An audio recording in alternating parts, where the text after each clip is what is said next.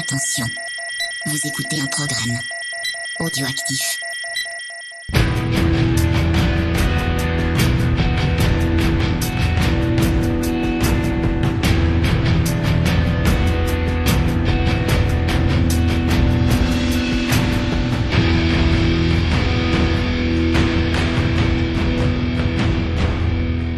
Camarades Bourinos, bienvenue pour ce nouvel épisode de Scoring et tout de suite, j'ai envie de vous appeler camarade Kalinos.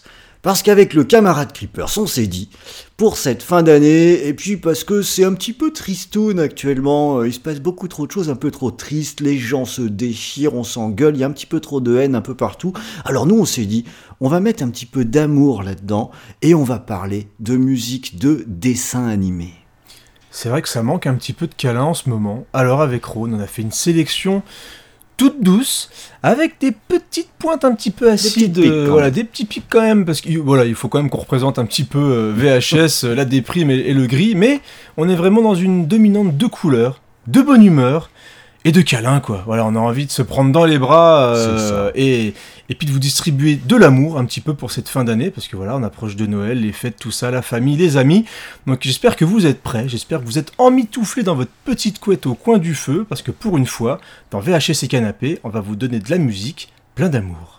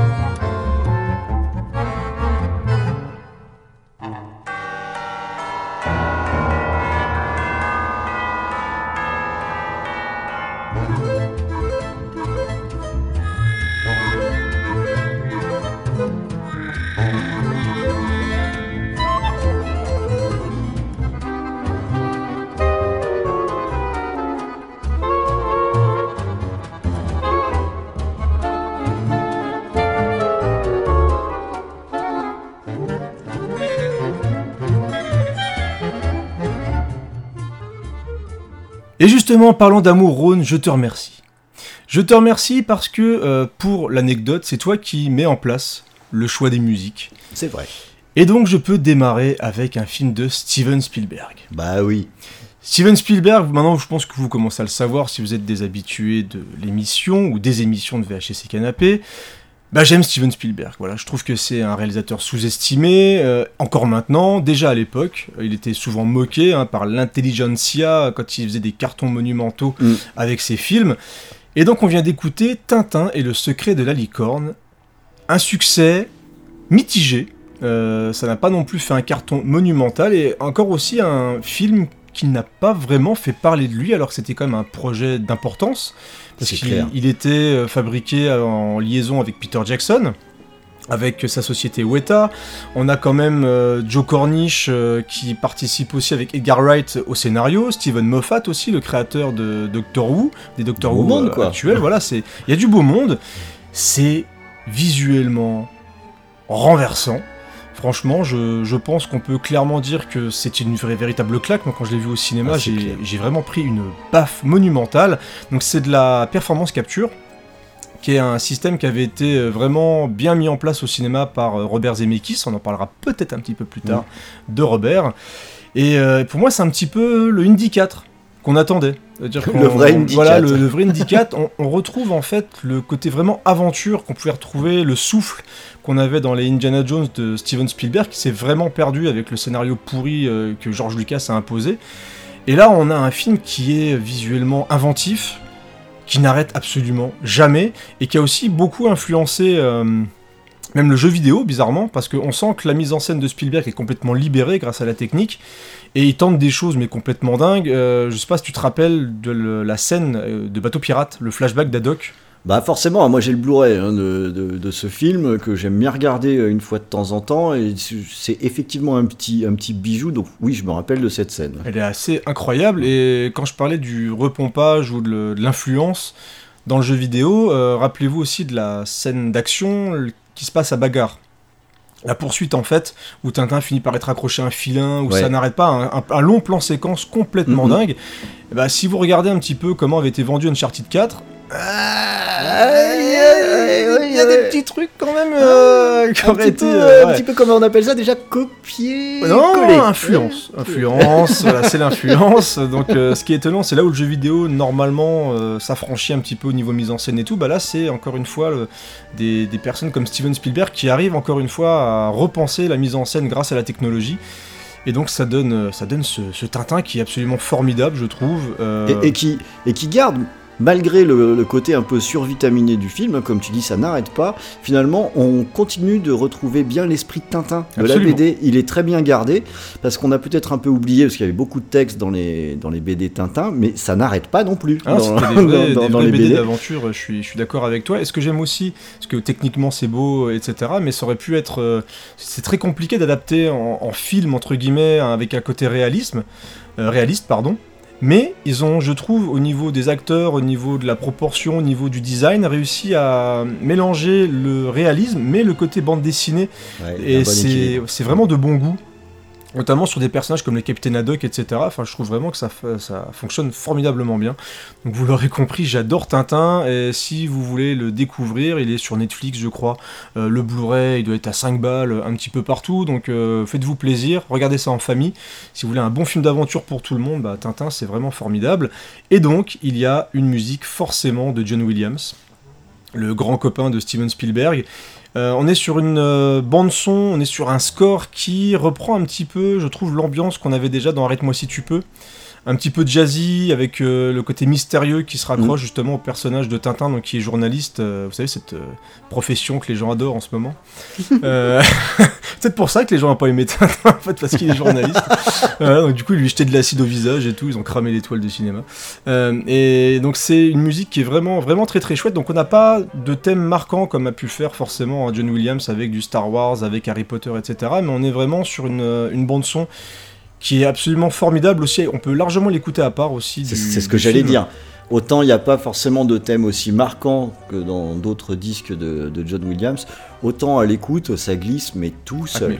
complètement et ça souligne parfaitement les séquences d'action justement notamment la fameuse scène avec les bateaux pirates etc et euh, j'aime beaucoup euh, le, le thème qu'on a écouté qui est, qui est le thème on va dire de Tintin et qui s'ouvrait avec un générique vraiment génial et qui mélangeait justement le côté euh, dessin 2D et on arrivait avec le portrait de Tintin en dessiné et on enchaînait avec, euh, avec le monde en trois dimensions entre guillemets de Tintin donc euh, voilà j'aime beaucoup ce film et euh, j'ai pris le temps de le dire je pense Ouais, je crois.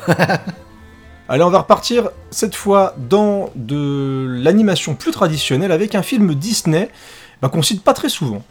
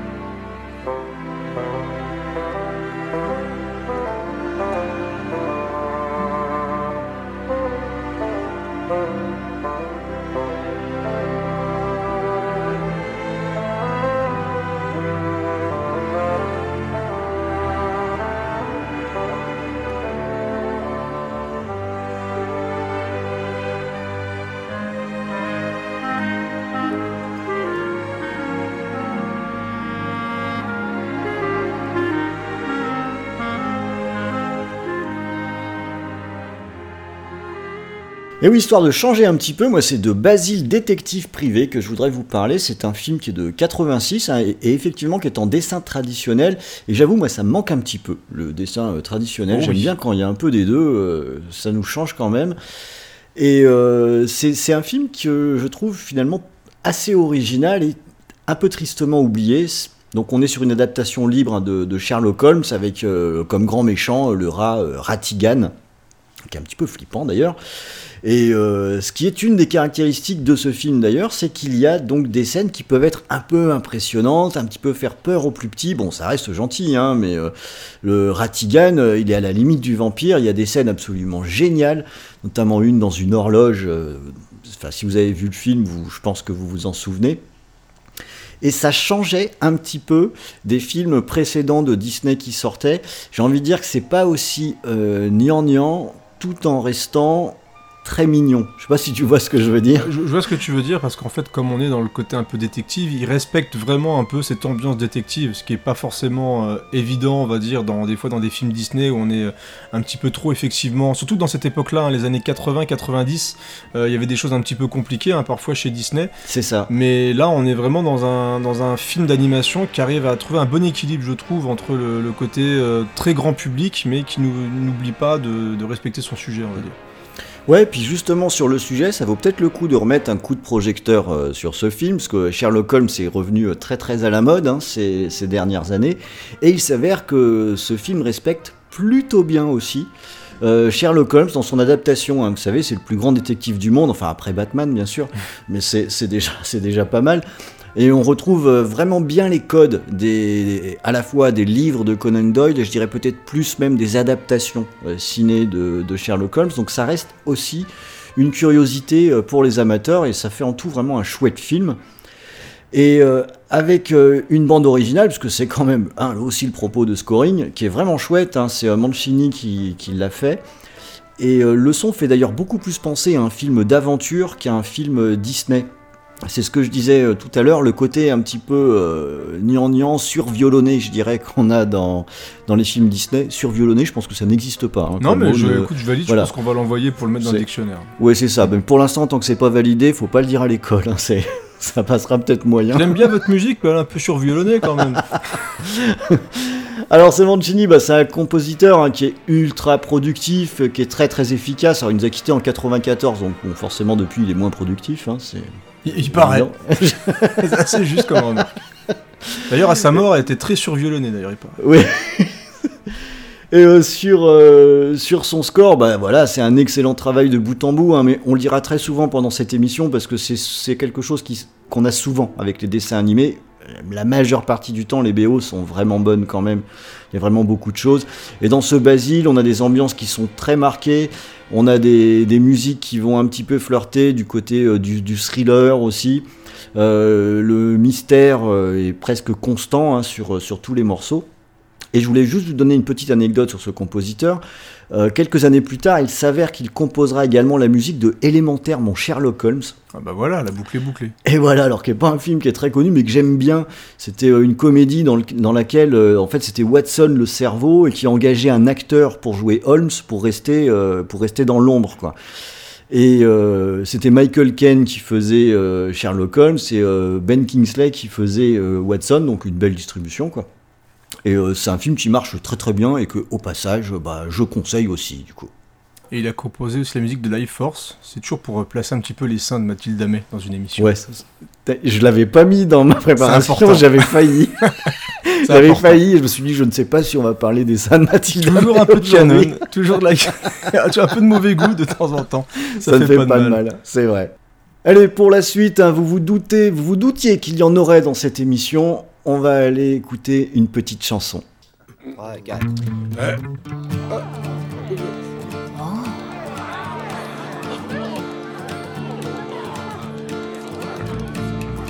sort de son lit, tellement sûre d'elle. La scène, la scène, la scène. Tellement jolie, elle m'en sorcelle. La scène, la scène, la scène.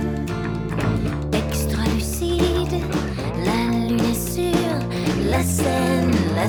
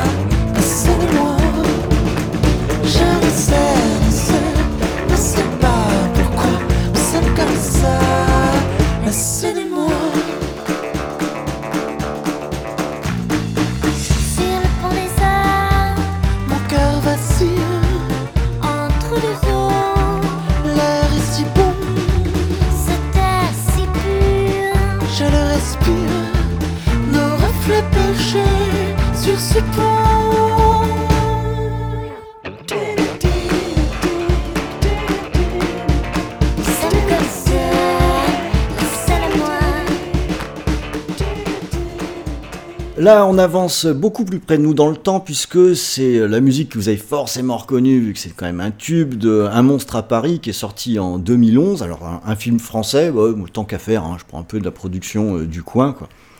Euh, qui raconte entre autres l'histoire d'une puce qui est devenue euh, un monstre chanteur pendant que Paris est sous les eaux. Alors ça raconte beaucoup de choses, donc je vais pas détailler tout ce, que ça dit. Et justement, beaucoup de choses, c'est une des caractéristiques de, de ce film qui est blindé d'idées euh, qui parle de pas mal de sujets euh, en même temps et qui a, à mon sens, eu vraiment une jolie identité visuelle.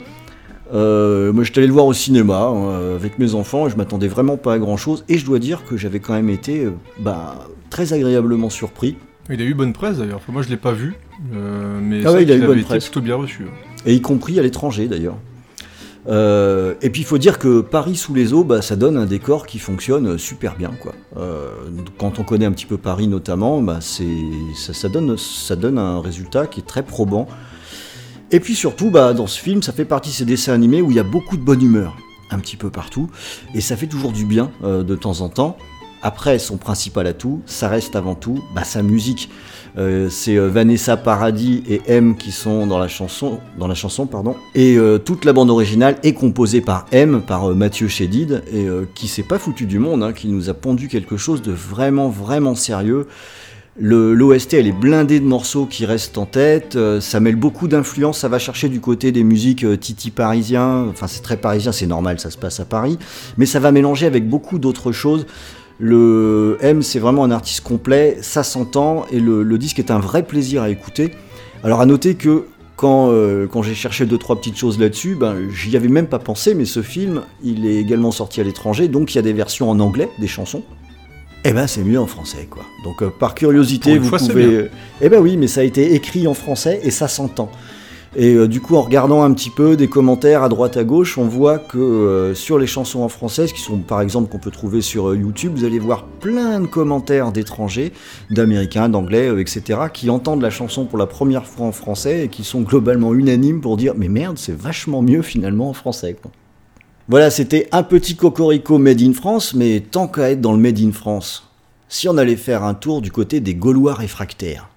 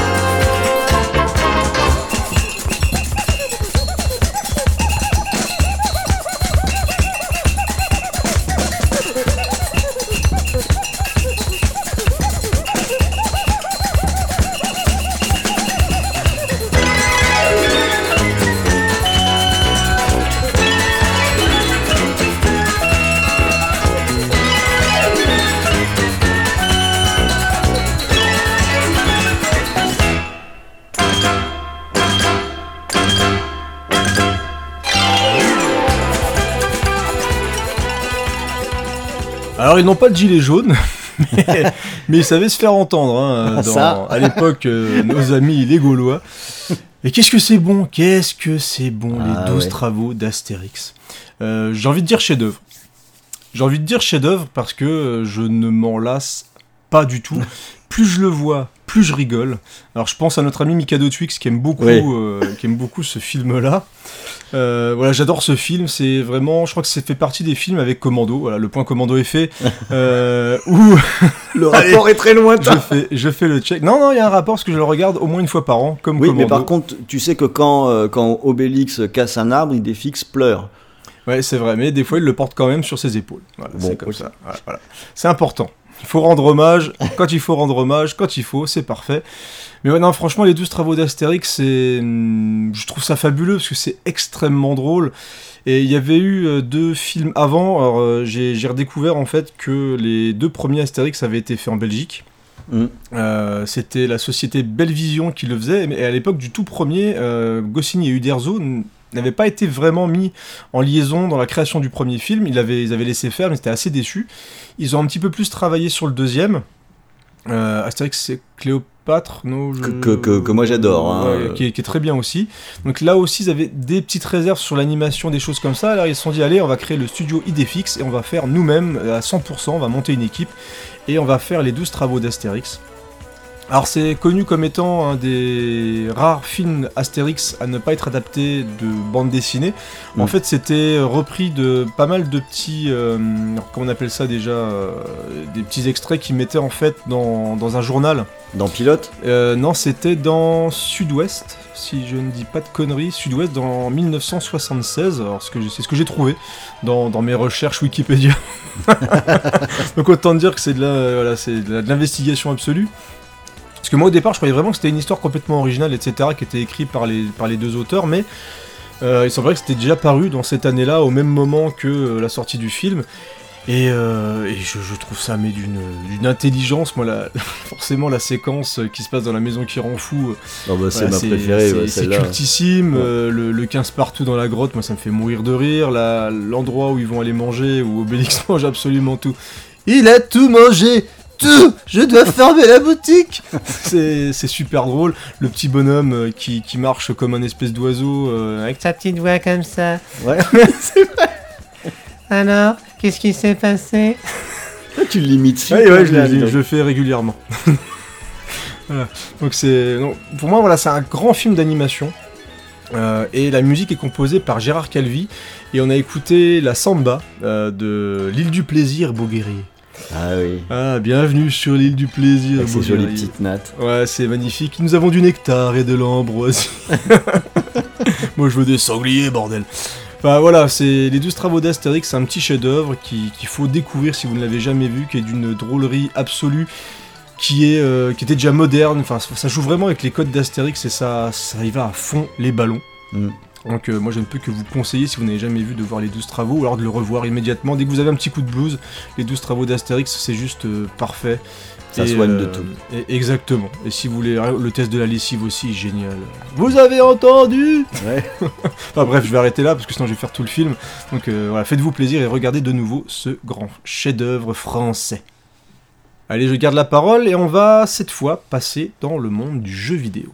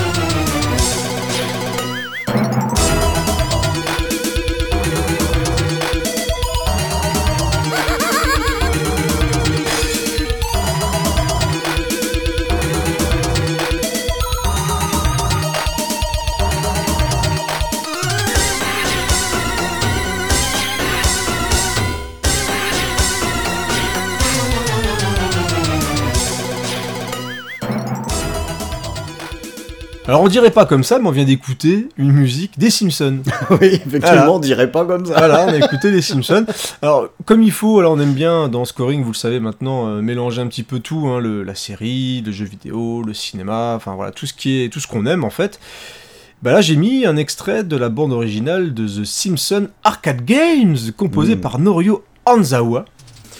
Alors, c'est clairement la musique Konami des années 90. Ouais, typique. Euh, si vous avez écouté aussi euh, les musiques des Tortues Ninja Arcade, etc., vous, vous reconnaissez un petit peu le style, euh, très énergique. Et c'est le niveau qui se passe dans le cimetière de Springfield. Donc euh, voilà, c'était un jeu jouable à 4, très très Mm. bon. Qui était aussi ressorti sur Xbox Live Arcade. Je sais pas si tu l'avais refait toi à l'époque, moi je l'avais refait. Alors, je l'ai pas refait, mais par contre, j'y ai joué en arcade. C'était chouette, hein. les, Mm. les sprites Ouais. étaient vraiment très gros, visuellement ça envoyait le pâté. Donc, euh, puis le fait de pouvoir jouer à 4 en arcade, ça restait. euh, tu mettais plein de sous, hein, plein de sous, plein de sous, plein de sous. Moi je l'ai fait sur console, donc du coup, et euh, ou alors sur une. euh, J'avais un ami qui avait une borne d'arcade, le, le pauvre ne l'a plus, voilà. RIP, la borne d'arcade, c'est un peu triste. Mais, mais on y a joué beaucoup, beaucoup, beaucoup, et quand je l'ai refait sur Xbox Live Arcade, je m'étais encore une fois éclaté, même si c'était un petit peu répétitif quand même. Mais l'avantage c'est que ça se termine très vite. Donc voilà, on n'a pas vraiment le temps de se lasser. Et la compositrice, qui est en fait un compositeur. il a changé de sexe en deux secondes, voilà, c'est très pratique. il, a, il a travaillé sur euh, Gunstar Heroes, je sais que t'aimes bien euh, Ah, Heroes. Gunstar Heroes. ouais. Alien Soldier et quelques jeux Tiny Toons. Donc euh, voilà, c'est pas forcément des compositeurs les plus connus dans le monde du jeu vidéo, mais il a quand même fait des trucs plutôt sympathiques. Allez, on va rester dans l'univers de Matt Groening, avec une série qui se passe un petit peu plus dans le futur.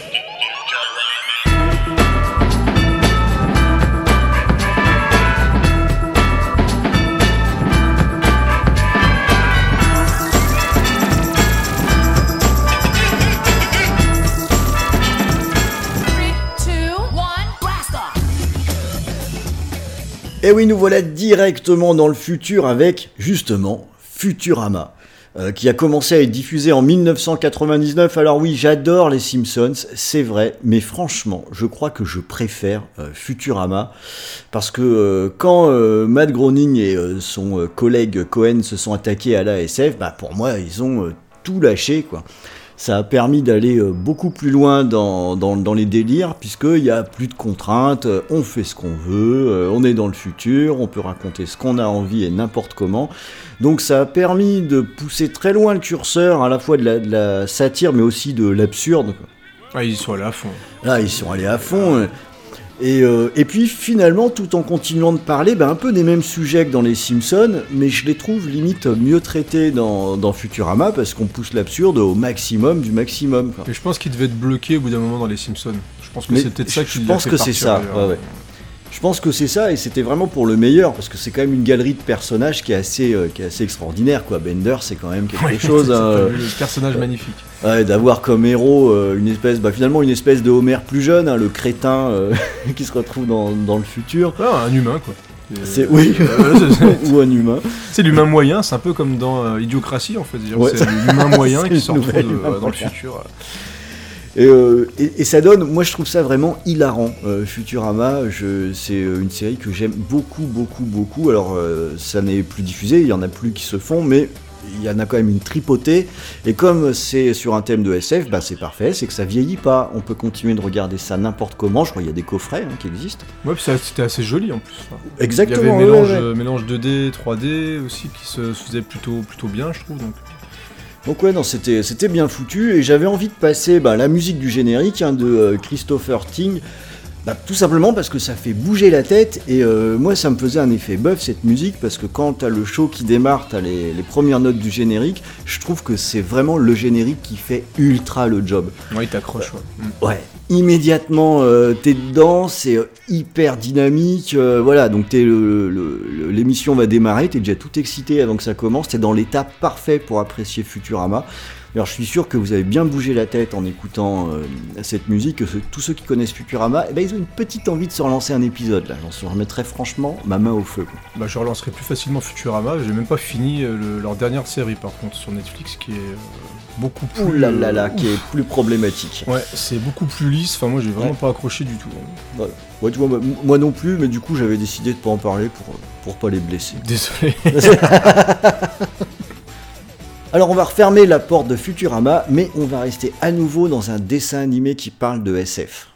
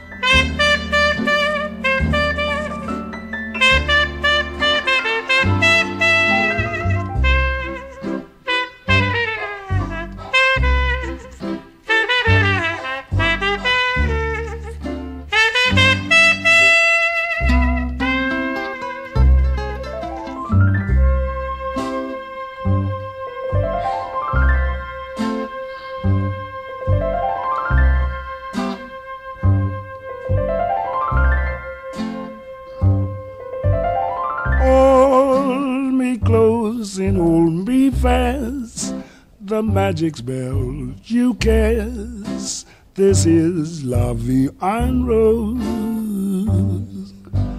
When you kiss me, heaven sighs.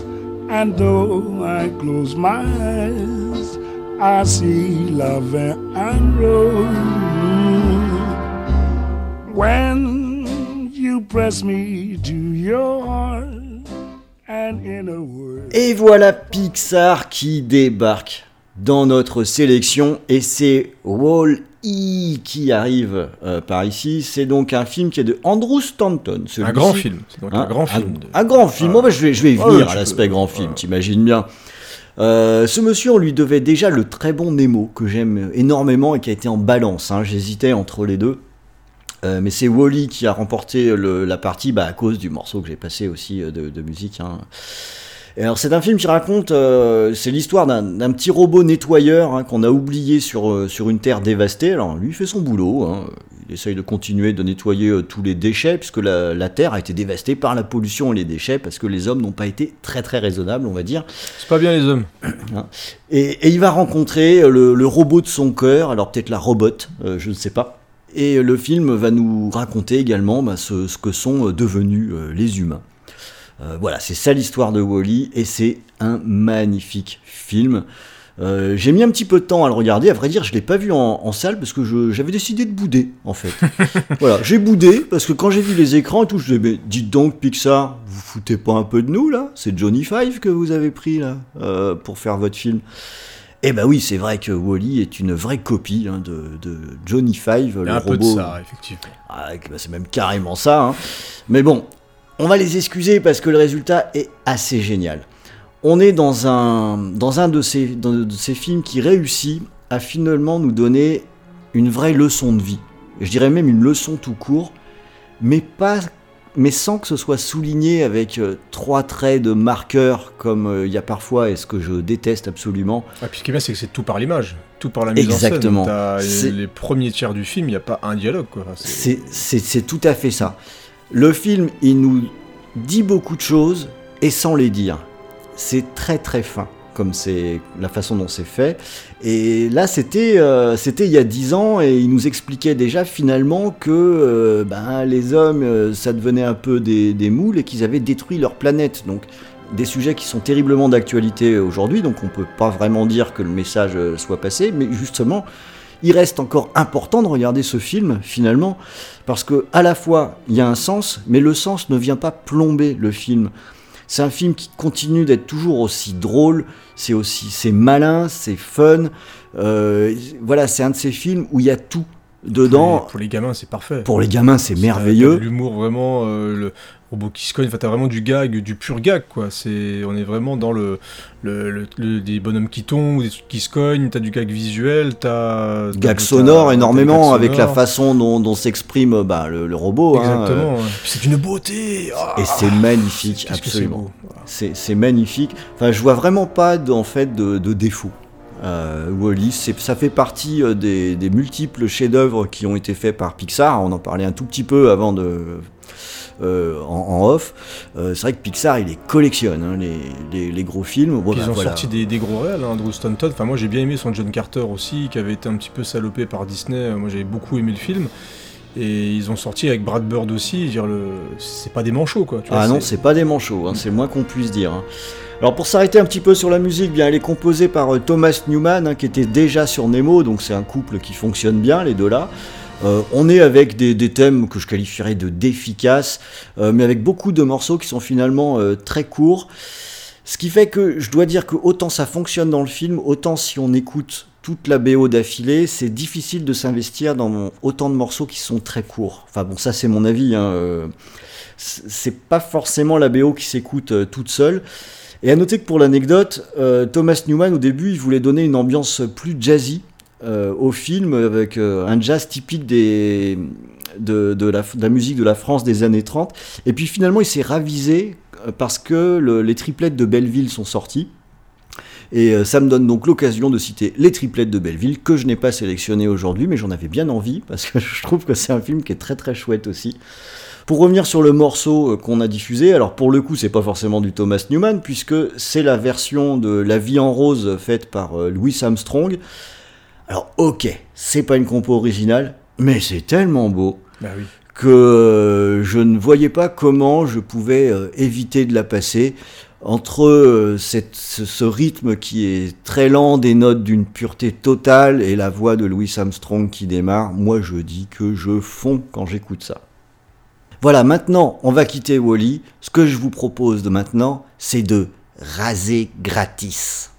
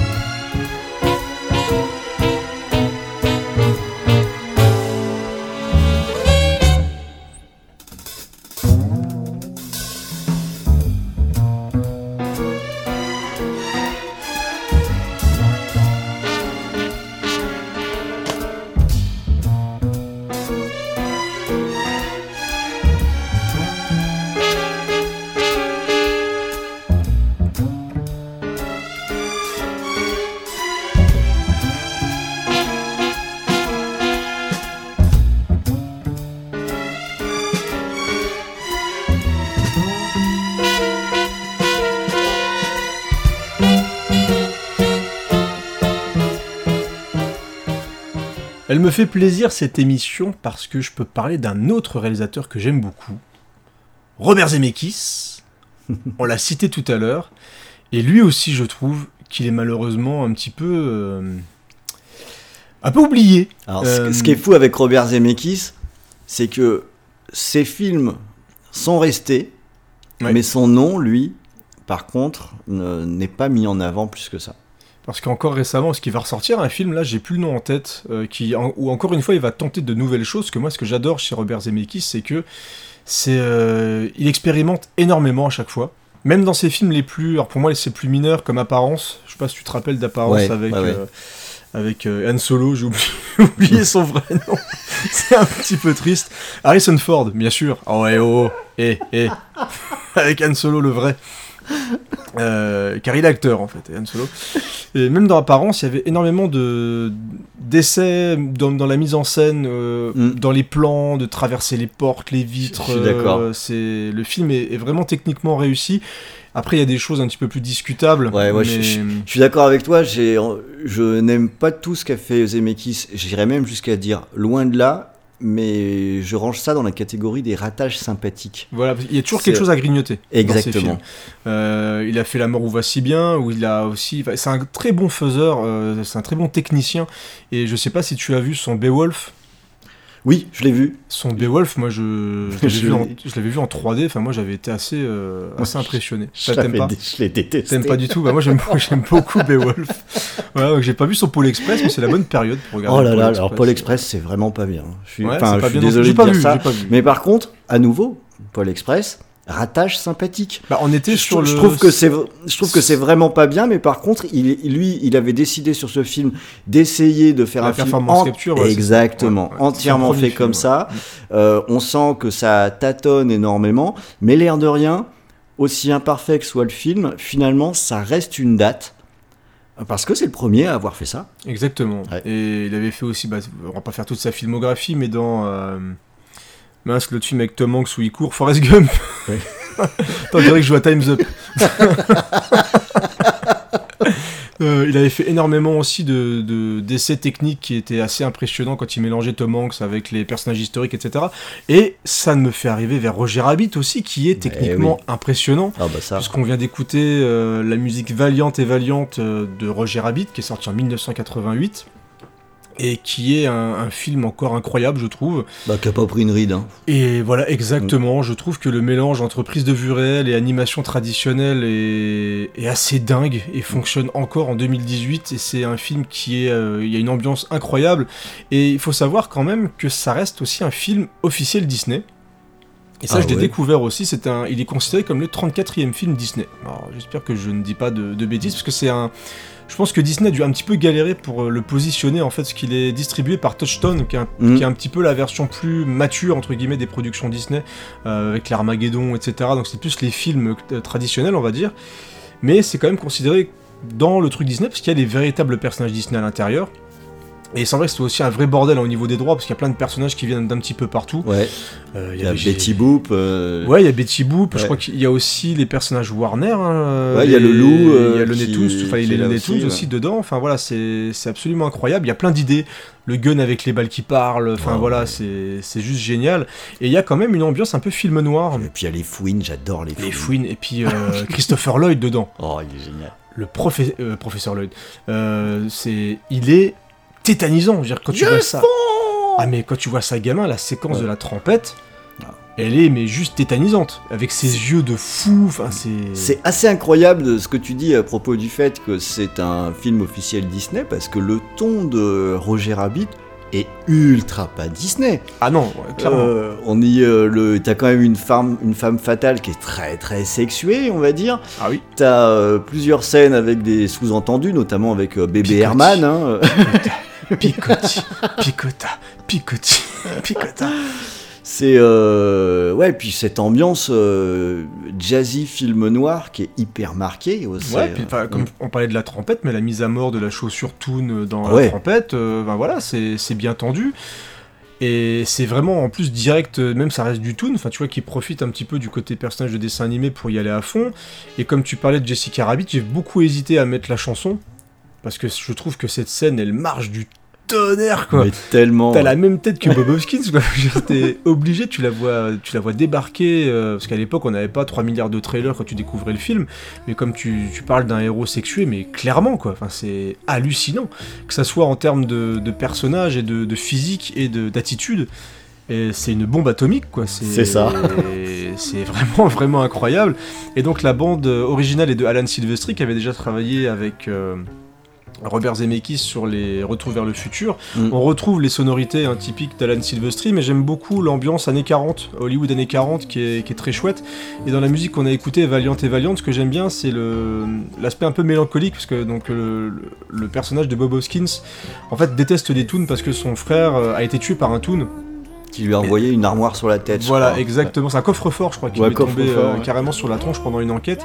Et donc, cette musique-là, c'est quand il se rappelle un petit peu justement de la société euh, de détectives Valiant et Valiant. euh, et je trouve que ce morceau est très très réussi. Donc, j'ai vraiment vraiment beaucoup hésité avec le morceau de Jessica Rabbit que je vous invite à écouter, à aller voir sur YouTube très vite ou même de voir le film. De toute Ou façon. que je vais peut-être mettre en fond pendant qu'on parle. Ah ouais, parce que c'est la musique, elle est juste. Ouais. C'est et c'est un vrai morceau d'ailleurs. hein, C'est un vrai morceau euh, qui de, de jazz euh, qui est, qui est très très chouette et mais qui a été magnifié, je trouve, dans le film. Enfin, c'est très très bon film. Robert Zemeckis, je t'aime et Steven aussi, je ne t'oublie pas.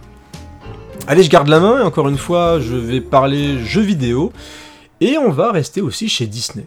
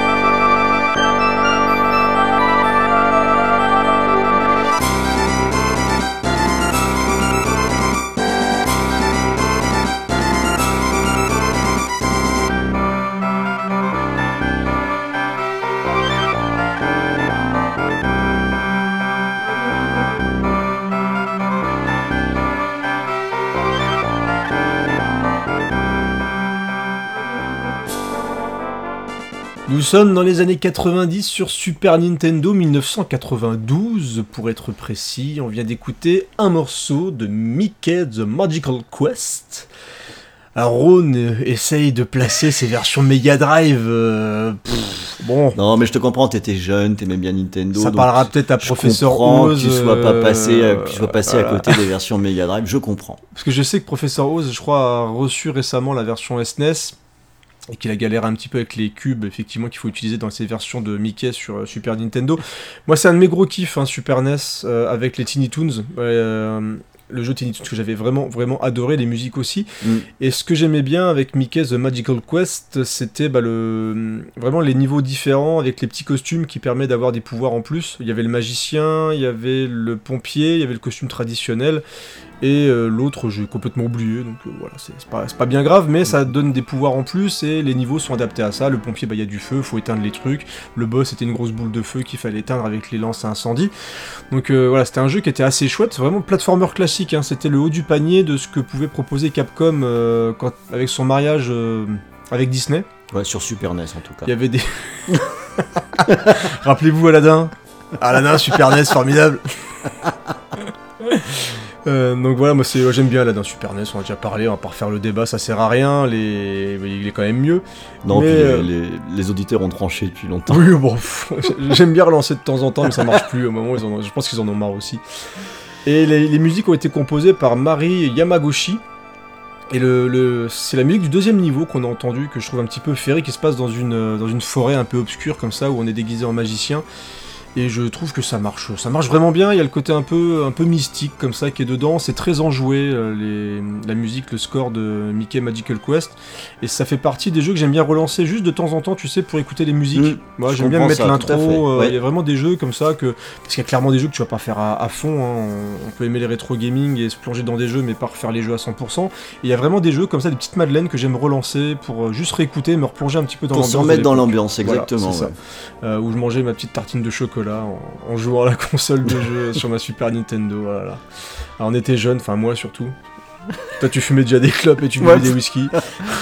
Oh, moi, je jouais, euh, Mickey sur Mega Drive, mais en buvant des whisky. Voilà, la classe avec ta grosse Ouais, voix rocailleuse. C'est ça. Bon, bah écoute, et comme t'es un vrai hardcore gamer, toi, tu vas nous parler maintenant pour le prochain jeu d'un gros, gros, gros morceau qui a été mis en avant par Microsoft pendant des années avant que ça sorte et que ça nous mette une petite claque euh, visuelle.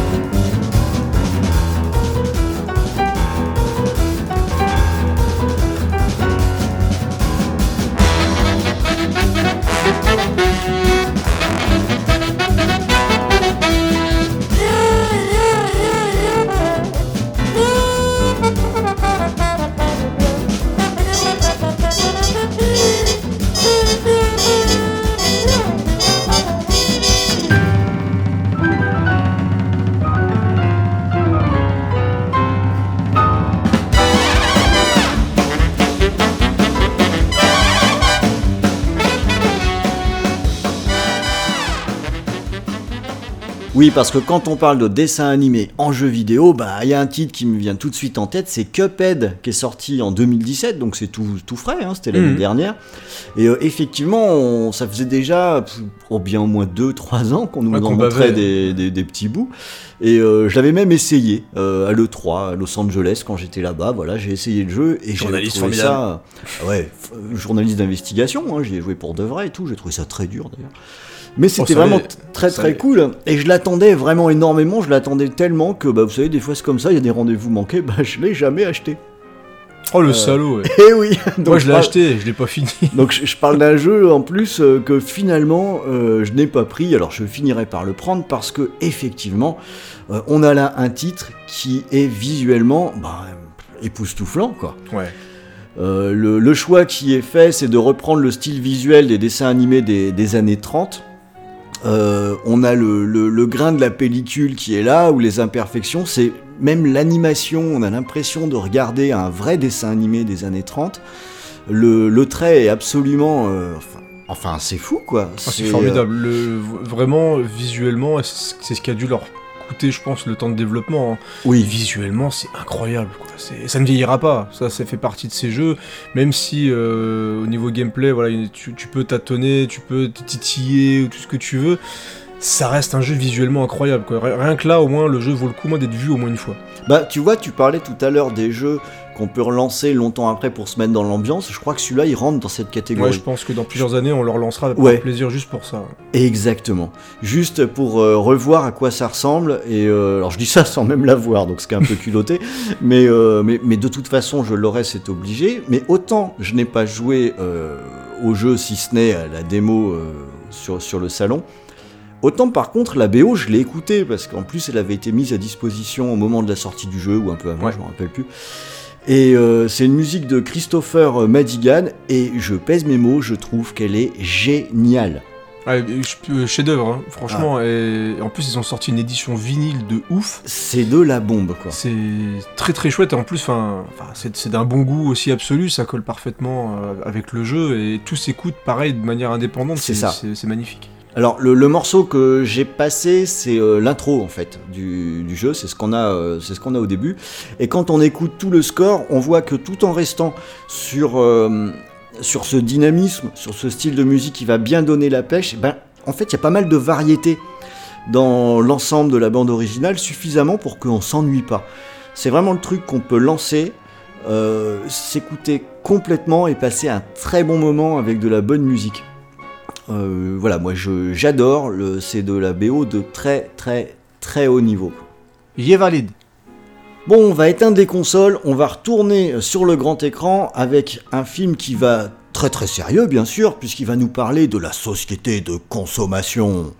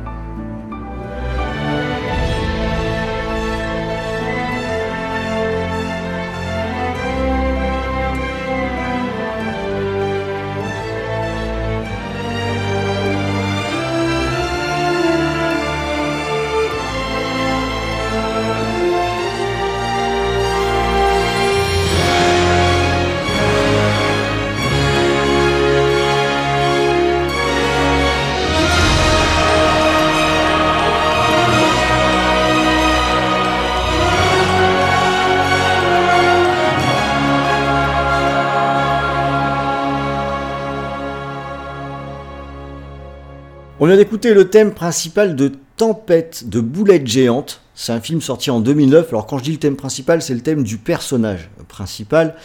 Euh, c'est un film qui nous raconte l'histoire de Flint, qui est un inventeur un petit peu euh, farfelu, euh, qui souhaite en fait aider ses compatriotes à varier leur alimentation parce qu'ils sont dans un endroit où on ne mange que des sardines. Voilà, le midi des sardines, le soir des sardines, et ils en ont marre des sardines.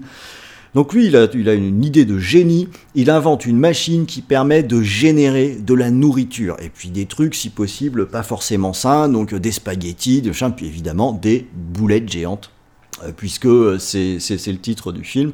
Et on peut le deviner avec un démarrage comme ça, bien entendu, tout va se détraquer, et ça va nous créer un bazar euh, pas possible avec... euh, bah, je crois qu'il y a tout dans le titre, hein.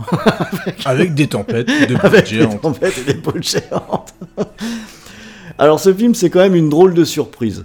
Euh, c'est un film que j'avais vu sans en attendre grand chose. Et, et finalement, dedans, il y a à peu près tout ce que j'aime. C'est euh, un concept de base qui, dès le début, est fun. Alors, c'est l'adaptation d'un bouquin, mais que je connais pas. Donc, euh, je peux pas juger si elle est fidèle ou pas. De Et- Michelin. Ouais.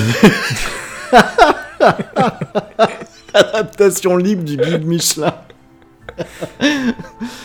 Et euh, avec un concept de base comme ça, d'entrée de jeu, ça laisse forcément la place à des gags. euh, j'a- J'allais dire des gags euh, classiques, mais aussi à un truc qui va forcément être un petit peu dingue. Et quand on fait un truc qui est un petit peu dingue, il y a le risque, c'est toujours délicat. Parce qu'il y a des films qui se gaufrent en ne réussissant pas à être assez dingue. Euh, Quand on est trop sage, ça ne fonctionne pas. Quand on en fait trop, on sort du film. Je trouve que ce film réussit à trouver exactement ce qu'il faut. Et puis, on a ce que j'appellerais en fait bah, un bon divertissement. Quoi. Euh, c'est très rythmé, c'est drôle euh, tout du long. Alors je le disais en intro, oui, en filigrane, on parle bien sûr de la société de consommation, mais on va pas nous casser les pieds avec ça. C'est pas tant ça. Ça c'est si on a envie d'y trouver quelque chose, parce que fondamentalement c'est juste avant tout un film vraiment fun, euh, drôle et très rythmé, et ça fait du bien d'avoir des films comme ça aussi. Je trouve alors, ça, ça me vient comme ça. Ça se trouve, je vais dire une énorme connerie, mais je trouve qu'on a le côté un peu farfelu de Chérie, j'ai rétréci les gosses, tu sais. Ouais, alors ça Euh, ressemble tout à fait, oui. Où t'as le, vraiment le côté justement divertissement avec le, une idée de- complètement dingue de base, mais qu'il assume parfaitement, qu'il le comprend et qu'il l'utilise de bout en bout en fait. Mm. Et je- ça me fait un petit peu penser à ça là, comme ça, en, en repensant au film. Non, tu ne dis pas de conneries. Ah bah ça me rassure, voilà, c'est je- formidable. Merci cher monsieur. Très adapté. Merci, merci beaucoup. Alors la, la bande son, elle est de Mark Mothersbaugh. Oula. Euh, Mothersbaugh. Et euh, voilà, c'est pas, c'est pas le, le- le disque que je conseillerais nécessairement d'acheter. Elle est agréable à suivre, sans être géniale non plus. Je trouve qu'elle est finalement classique. Euh, Il y a suffisamment de thèmes réussis pour, pour, pour qu'on puisse l'écouter, donc c'est déjà ça. Mais il y a aussi pas mal de morceaux qui sont des morceaux d'accompagnement euh, qui fonctionnent quand on regarde le film et qui tout seul, bon, ah, euh, il n'y a pas de quoi se relever la nuit.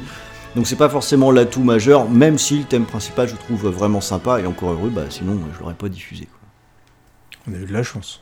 On va rester dans les films qui sont de bonnes surprises un petit peu inattendues avec la sélection de Creepers.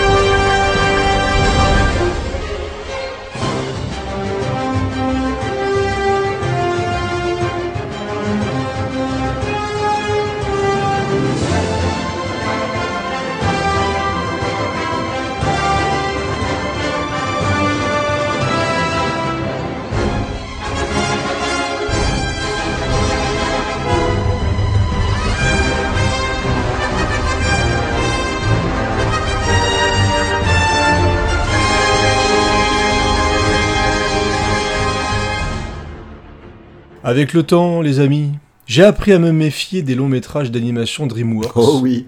Parce que je vais vous faire une confession, euh, les gens sont toujours surpris quand je leur dis ça, mais moi j'aime pas Shrek. Voilà, moi, je- Ah bah alors, alors pour le coup on est vraiment fait pour s'entendre Ah, parce que Shrek... Euh, Shrek pour moi c'est une, c'est une arnaque absolue. Tu parlais de films qui assumaient pas trop leur folie, alors pour moi Shrek c'est ça. hein. Exactement. On m'avait vendu un truc de dingue qui se foutait de la gueule des trucs et des contes Disney etc. Et puis à la fin c'est encore plus guimauve. Enfin, c'est- hallucinant c'est quoi.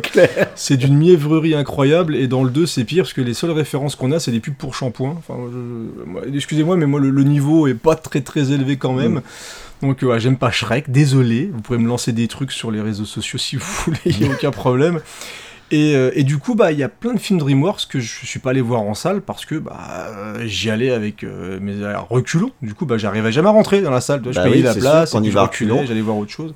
Tu te trompes de porte, t'arrives dans un autre euh, magasin. tu préfères aller aux chiottes. enfin, voilà, Ouais. vraiment, tu- et j'ai lancé un jour le Blu-ray des 5 légendes. Et bordel de merde, qu'est-ce que c'est bien, quoi. Et j'ai pris vraiment une, une clacounette, comme on dit, parce que ça fait partie de ces films grand public, et vraiment qui peuvent parler à tout le monde, et je trouve que c'est le genre de film qu'il faut montrer aux enfants, Mm. parce qu'ils vous disent, bordel, rêvez, quoi. Mm. C'est important, il faut rêver, et je trouve que c'est pas assez euh, mis en avant dans, dans beaucoup de films, et euh, dire aux enfants qu'il est important de croire à des choses incroyables, et ben pour moi c'est capital. Ouais, Il faut. euh, C'est d'autant plus étonnant sur un film de, de 2012 où on arrive déjà à une période où, exactement comme tu viens de le dire, un peu tristement dans les films d'animation, euh, il y a un certain cynisme. Euh, cynisme, on veut, et puis on et- veut tout rationaliser. Quoi. bon, alors je dis, je dis ça alors qu'on a eu Coco il y a pas longtemps qui, qui est pas sur ce registre. Action, là on est, on est dans Pixar, hein, monsieur. Et Pixar Ouais, un peu ouais, les exceptions qui confirment la règle. hein, c'est... Mais euh, il y a effectivement un cynisme ambiant, il y, a de- y a des films qui sont... euh, je veux dire, tu regardes les, euh, les films des Schtroumpfs, même si le 1 je le trouve encore, euh, encore plutôt regardable, mais il y, a des, il y a des productions, je trouve, en animation qui sont assez catastrophiques. Et là, j'ai été cueilli par la chose en fait. C'est-à-dire que c'est tellement beau, ça raconte des choses tellement magnifiques. Dire, on est sur euh, Mm. les, donc les fameuses cinq légendes, il y a le marchand de sable, il y a le Père Noël, etc. Et les, les enfants n'y croient plus. N'y croient plus du tout et je crois qu'en fait il y a, tout le monde fait ce qu'il faut pour qu'on n'y pense plus du tout pour qu'ils disparaissent. Donc les fêtes de Noël, les trucs, enfin vraiment les belles choses quoi, les choses qui font que les enfants sont, sont contents d'être là, d'être heureux et de, de rêver bah ça disparaît et on a des, bah, un personnage principal qui va faire tout pour essayer de refaire croire euh, aux enfants à ces légendes-là pour qu'ils puissent continuer à faire leur travail. Et, euh, et je trouve ça bouleversant, je trouve ça visuellement magnifique, Mm. c'est d'une beauté, il y a des plans mais absolument incroyables. Enfin, Il y, a des, je- il y a des très très belles ambiances Ah, entre, entre l'ombre qui gagne du terrain là, Ouais. et, euh, et, la, et la résistance des, bah, des, des personnages légendaires. Euh, Il y a des oppositions d'ambiance qui, sont euh, qui sont très très réussies dans, dans ce film-là. Ouais, il y a des très beaux moments, Mm. enfin, c'est un film extrêmement touchant. Euh, voilà, moi, le- mon petit cœur, euh, ils font. hein. Euh, voilà, le, le- le cœur de Creepers, voilà, c'est c'est comme ça. Moi, je suis un peu de Madeleine. hein. Depuis que j'ai eu ma fille, c'est encore pire. Et, et les 5 légendes, je ne peux que vous conseiller de foncer si vous ne l'avez jamais vu et si, comme moi, vous avez un petit peu peur des productions euh, DreamWorks. Et en plus, la musique d'Alexandre Desplat est, euh, est juste superbe. Je pense qu'on on peut dire ça, ça souligne parfaitement le côté magnifique, euh, le côté lumineux, le côté rêve, la rêverie. Il y a. il y a vraiment un gros travail, ça donne vraiment un souffle en fait à, ce film-là, et ça souligne parfaitement les séquences, euh, notamment la, la séquence qu'on a écoutée qui, est, qui indique le retour d'un personnage important de l'histoire. Euh, donc le morceau s'appelle Sandman Returns, donc euh, je pense que vous aurez compris. Euh, donc voilà, et en plus, Alexandre Desplat fait partie des compositeurs qui prennent vraiment de l'ampleur depuis des années. J'avais adoré son travail sur le Godzilla de Gareth Edwards, euh, qui partage un petit peu, mais en tout cas la musique euh, a été unanimement saluée. Donc moi j'ai- j'aime beaucoup son travail. Je crois qu'il a eu l'Oscar il y a pas longtemps avec La forme de l'eau de Guillermo del Toro.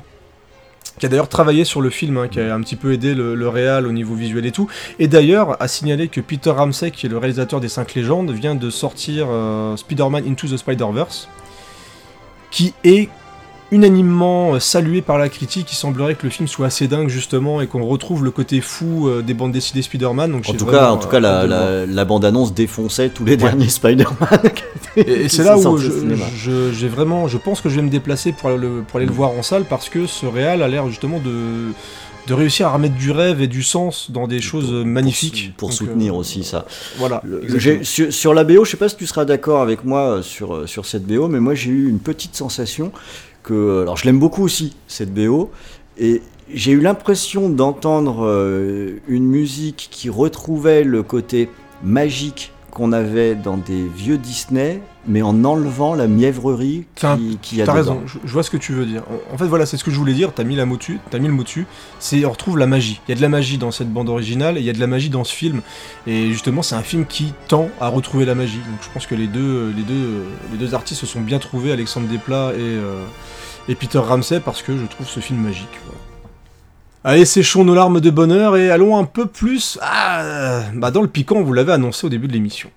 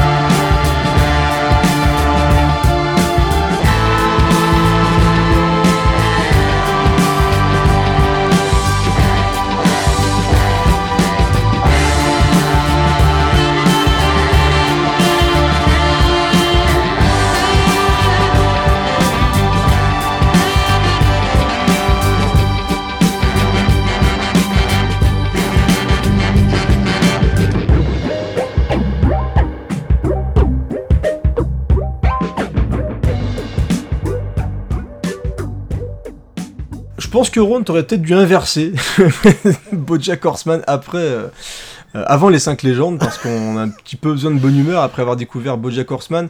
Alors déjà, un mot sur la musique qu'on a écoutée, qui est composée par Patrick Carnet. Le... Alors toi, tu as découvert récemment la série, Ouais. du coup. Tout à fait. Je trouve le générique de début incroyable. Excellent, absolument. Rien que là, t'as déjà limite un petit épisode. C'est-à-dire que Mm. ça te résume parfaitement une journée de Bojack Horseman. C'est-à-dire il se lève avec la tête dans le cul, euh, avec encore la gueule de bois à la limite, et euh, il, est, il vit sa journée dans le vague euh, entre l'alcool, le spleen, euh, les, les siestes et les fêtes de dingue le soir pour se ressouler et recommencer le lendemain. C'est une série qui, qui quand tu la découvres, tu te dis ouais une série cool un petit peu à la, à la Simpson où on va rigoler et tout et, et bah non quoi Pas, pas du tout. c'est un peu la, la série de la déprime et, et qui correspond bien des fois à mon état d'esprit Ouais. en ce moment. Et je me retrouve souvent dans les réflexions du personnage et qui analyse de manière assez juste parfois, je trouve, le quotidien et, le, et même justement sa situation personnelle. Moi, trouve, je trouve ça même un peu dur. Donc, comme, comme tu dis, je l'ai découvert euh, il y a pas longtemps parce que c'était dans la sélection et que je trouvais la musique cool, Mm. pour, euh, pour tout dire. Et euh, je suis pas allé très loin parce qu'en fait, le, du coup, la série fonctionne très bien sur moi. Ça me déprime, quoi. Ah oui, c'est déprimant. C'est- une série qui te. Bah, en fait, tu regardes pas ça comme un divertissement, comme ce que, ce que ça semblait annoncer. Parce Ouais. qu'on est, pour ceux qui connaissent pas, on est dans un monde avec des animaux anthropomorphiques qui vivent au milieu des, des humains, classiques. Et donc Bojack Horseman, c'est un, un peu euh, une vedette sur le retour, qui était une star à l'époque en jouant dans une série un peu pourrie euh, et qui Ah, tente euh, de revenir un petit peu sur le devant de la scène en écrivant un bouquin, mais qui est écrit par, par comment on dit déjà, c'est par un nègre, c'est ça Par un nègre, oui. voilà, par un nègre qui lui écrit son bouquin et il tente un petit peu de revenir, mais tout en jouant avec son personnage qui est dégoûté de la vie, quoi. C'est-à-dire qu'il a une vision de lui-même qui est catastrophique, il a une vision du monde souvent qui est catastrophique. C'est un peu un salopard euh, avec son entourage, c'est même un, un sacré gros bâtard, c'est un gros queutard aussi. Enfin, c'est un mec qui a une hygiène de vie un peu, un peu Ouais, déplorable c'est pas une super. voilà, c'est pas une référence quoi. C'est pas le, le mec que tu vas regarder pour, euh, pour lui ressembler, mais il y, a des- il y a des moments absolument euh, incroyables dans cette série. Il y a de, ça se renouvelle constamment. Et si tu, franchement, moi je te pousse à continuer parce que je trouve que les, toutes les saisons sont incroyables et quand on pense qu'ils ont atteint un sommet, ils arrivent encore une fois à repousser d'une saison à l'autre. Enfin, c'est pour moi une des meilleures séries euh, du moment. hein. Euh, je sais que ça avait au début d'ailleurs le- un peu comme toi, les gens avaient découvert avec les premiers épisodes et Mm. ils ont été un petit peu désarçonnés par le changement de ton. Et Ouais. moi, je, je trouve que c'est euh, vraiment génial. Enfin, Ouais, parce qu'en fait, c'est ça le truc. Moi, j'ai dû en faire, je sais plus, j'ai dû faire peut-être 5 ou 6 épisodes, un truc comme bah, ça. c'est là où ça twist en fait. Et exactement. Et euh, le, le tout début, à vrai dire, j'avais toujours l'impression de voir une comédie un peu noire, mais il y avait des vraies vannes, Mm. euh, des vraies situations euh, cocasses, quoi, même c'était de l'humour noir. Et comme tu dis, plus on avance, en fait, bah, en fait, moins il y a de vannes, quoi. C'est ça. Euh, et c'est, ça devient un, un traitement qui est, qui est- qui est vraiment très sombre. hein. Enfin, pas impossible que, que j'y retourne à un moment donné, mais oui, ça m'a désarçonné, moi, ce qui tombe bien pour un homme cheval. Et bah, suite au prochain épisode, Ron. on reste dans l'animation forcément, on reste dans le côté adulte et un petit peu, un petit peu canaillou, hein. euh, Comme dirait, euh, non, Terence et Philippe, il dirait pas ça, il dirait, euh, va te faire enculer, euh, encule- et encule ton oncle. Shut your fucking face, Uncle Fucker. You're a cocksucking ass licking Uncle Fucker. You're an Uncle Fucker, yes, it's true. Nobody fucks uncles quite like you. Shut your fucking face, Uncle Fucker. You're the one that fucked your uncle, Uncle Fucker. You don't eat or sleep or mow the lawn, you just fuck your uncle all day long. Hmm.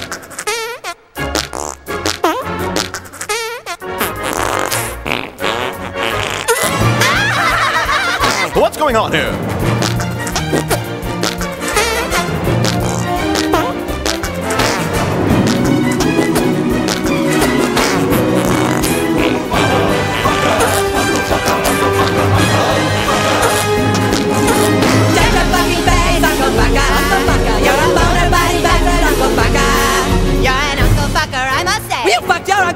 E.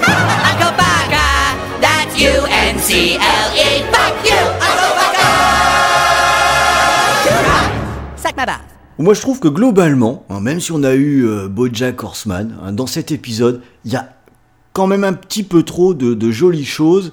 Et à un moment donné, il est nécessaire que mon mauvais goût légendaire euh, bah, vienne un peu se, se lâcher, et je dirais même vienne tâcher euh, tout ça.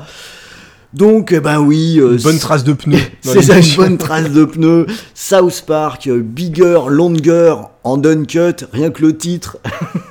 bon, je crois qu'on a tout compris.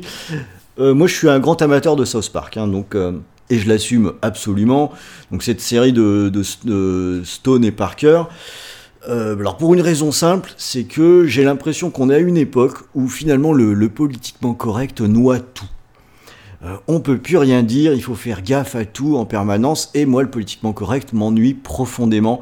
Et avec South Park, on a le curseur qui est tous les potards sont à l'autre bout. On va être dans le politiquement ultra incorrect en permanence. Et ça me fait du bien d'avoir quelque chose euh, qui, finalement euh, va hyper loin dans, dans, la provoque et ce qui permet de d'avoir une espèce de logique interne en fait. Dans, dans chaque épisode, ça part d'un postulat qui est souvent très con hein, dès le départ, euh, comme par exemple. euh, bon, je je vais pas prendre d'exemple parce qu'on va être censuré. Ouais, Celui y qui me venait en bah, tête était avait- pas extraordinaire. Il y avait World of Ouais. Warcraft, et après ils partent de Ouais. trucs aussi, des fois de, ce- de, de sujets quand même de société. Mais ils partent de sur sujets un, de un truc société, à la con. carrément. Voilà, ils prennent un truc, vraiment un truc qui gratte un peu tout le monde, et puis ils se disent, allez, on, on y va quoi. Et ce, qui est génial, c'est que c'est une série où à chaque fois qu'il y a un sujet aussi grave qu'il puisse être, il le pousse tellement loin dans tous les retranchements que, euh, à vrai dire, c'est même les frontières du mauvais goût, bah, elles, sont, elles sont explosées. Et si ça fonctionne, c'est parce que tout le monde a exactement le même traitement. Et c'est, je sais pas si tu te rappelles à la sortie, c'était diffusé sur Canal, c'était un, un électrochoc. Moi je l'ai vu, bah, j'étais, je, ça- je- je sais plus de quand date le premier épisode diffusé en France, mais moi j'ai découvert ça, mais j'étais, mais waouh quoi. Ah bah, c'était avec, les extraterrestres avec la sonde anale dans le cul. et quand mes parents Ouais. ont entendu, parce que du coup moi j'étais encore chez mes parents et tout, j'étais quand même relativement jeune, et quand mes parents entendaient ce qu'on regardait, mais ils, ils- ils venaient voir et disaient mais qu'est-ce que c'est que ce, ce truc? Mais C'est pas possible. Cartman, tu sais ce que euh, c'est qu'un God Michel? C'est ça, ou écoute, il y avait aussi l'épisode où euh, Maman le chat c'est un vrai godemiché. Ouais. ah bah je connais un chat qui va dormir avec maman ce soir, mais, mais ma mère était outrée quoi. Et c'est vraiment une série qui a poussé les potards à fond parce qu'avant le, le summum du, va dire de- du mauvais goût entre guillemets ou de la, de la provoque c'était un peu les Simpsons tu C'était les vois. Simpsons. Et là on est arrivé sur un truc en plus qui était d'une visuellement euh, qui était un petit peu autre on va dire. Euh, donc ouais ça a secoué carrément la, la télévision. Non, et puisque et, et ce, qui est, ce qui est absolument fantastique, c'est que le fait d'en mettre dans la gueule à tout le monde, bah finalement, finalement, il y a rien de choquant. Il n'y a rien de choquant à se moquer euh, des homosexuels, des noirs, euh, des arabes, euh, des juifs, parce qu'on se fout tout autant de la gueule, des des blancs, des ouais, verts. oui, c'est là où je veux en venir. ouais, c'est qu'en fait, on- tout, tout ça est mis sur un même pied d'égalité, et chaque sujet, chaque euh, personnage est poussé euh, tellement loin qu'on en arrive. euh, ça démontre un peu le côté euh, ridicule aussi de, de tout ce qu'on a avec nous. euh, Saddam Hussein euh, en, en enfer. cool mec, t'inquiète pas, tout va bien se passer. t'inquiète mec Y'a pas de problème, C'est- c'est- c'est- C'est absolument génial. Et alors dans le film, dans le film, ça va très très loin, mais l'air de rien, il y a des vannes ultra drôles qui sont à un niveau de politiquement incorrect incroyable et qui du coup se permettent de dire des choses pas pas anodines. Quand ils partent faire la guerre euh, contre le Canada et qui Ouais, pour la mettent et qui censure, mettent ouais. des, des- des noirs sur les chars pour euh, servir de bouclier humain, putain. Euh, faire, il faut y aller, mais l'air de rien, des exemples comme ça, il y en a plein où finalement ils vont quand même glisser des choses qui vont montrer un peu l'absurdité de ce qu'on a. Alors je- j'en parle comme si c'était un truc euh, hyper philosophique, c'est avant tout super drôle, euh, South Park. Et à vrai dire, quand je suis allé voir le film en salle, très honnêtement, je voyais pas l'intérêt d'en faire un film. Bon, mon avis a pas beaucoup changé, hein, c'est juste un long, épisode. euh, Ah, c'est plutôt- une comédie musicale plutôt un très bon de la série. Mais voilà, il y a de la comédie, euh, Ah, il y a de la comédie musicale. Il y a quand même, alors celle qu'on a passée, il y a aussi Blame Canada qui est absolument extraordinaire. Il y a la mère de Kai qui est The Ah, il y a Beach. la, musique, euh, la musique de la résistance aussi. Ouais. Il y, a- il y a plein de musiques incroyables, même le tout début, parce que moi je, je savais que c'était une. On m'avait parlé des musiques et tout, mais moi j'y suis allé euh, un peu comme les jeunes qui vont voir le film Terrence et Philippe. hein. J'ai- Ouais. Couru en salle pour voir le film et j'ai un petit peu découvert le côté comédie musicale, mais à aucun moment ça m'a gêné quoi. que, que généralement c'est pas forcément un style de film qui me qui m'attirait, surtout à l'époque là. Mm. Et mais je me suis régalé. J'ai même acheté la BO en CD. Enfin. Alors je sais pas si tu l'as sur, si t'as ça sur le CD parce que c'est ce que je diffuse là pendant qu'on parle, mais en plus il y a des morceaux qui ont été repris en version rap. Si si, il y a- Ouais, ouais, ouais. c'est excellent, c'est excellent. A- Enfin moi je, trouve ça, Ah mais la BO est formidable. Moi je trouve je la trouve BO ça assez fantastique. Alors voilà, ça fait un vrai bon moment, ça fait euh, et puis ça fait aussi une bonne soupape dans un monde aseptisé où je rappelle hein, qu'on peut euh, supprimer un personnage des Simpsons parce que c'est un Indien offensant parce qu'il a un accent. Je suis sûr que tous les Indiens Ah, qui ont un accent euh, apprécieront. Ça m'a révolté. ça. voilà, apprécieront qu'on considère ça comme, euh, comme offensant. Quoi. Après quoi 30, 30 saisons des Voilà. Simpsons, je sais plus combien, on fait ça, mais vous êtes malade ou quoi N'importe quoi. Incroyable. Donc faut, faut mieux regarder South Park avec des gosses euh, qui pètent, avec des God Michet et avec un professeur taré qui crie Alerte au gogol Vivement qu'on puisse diffuser du Team America, putain. Allez, on va se le noter pour une autre fois.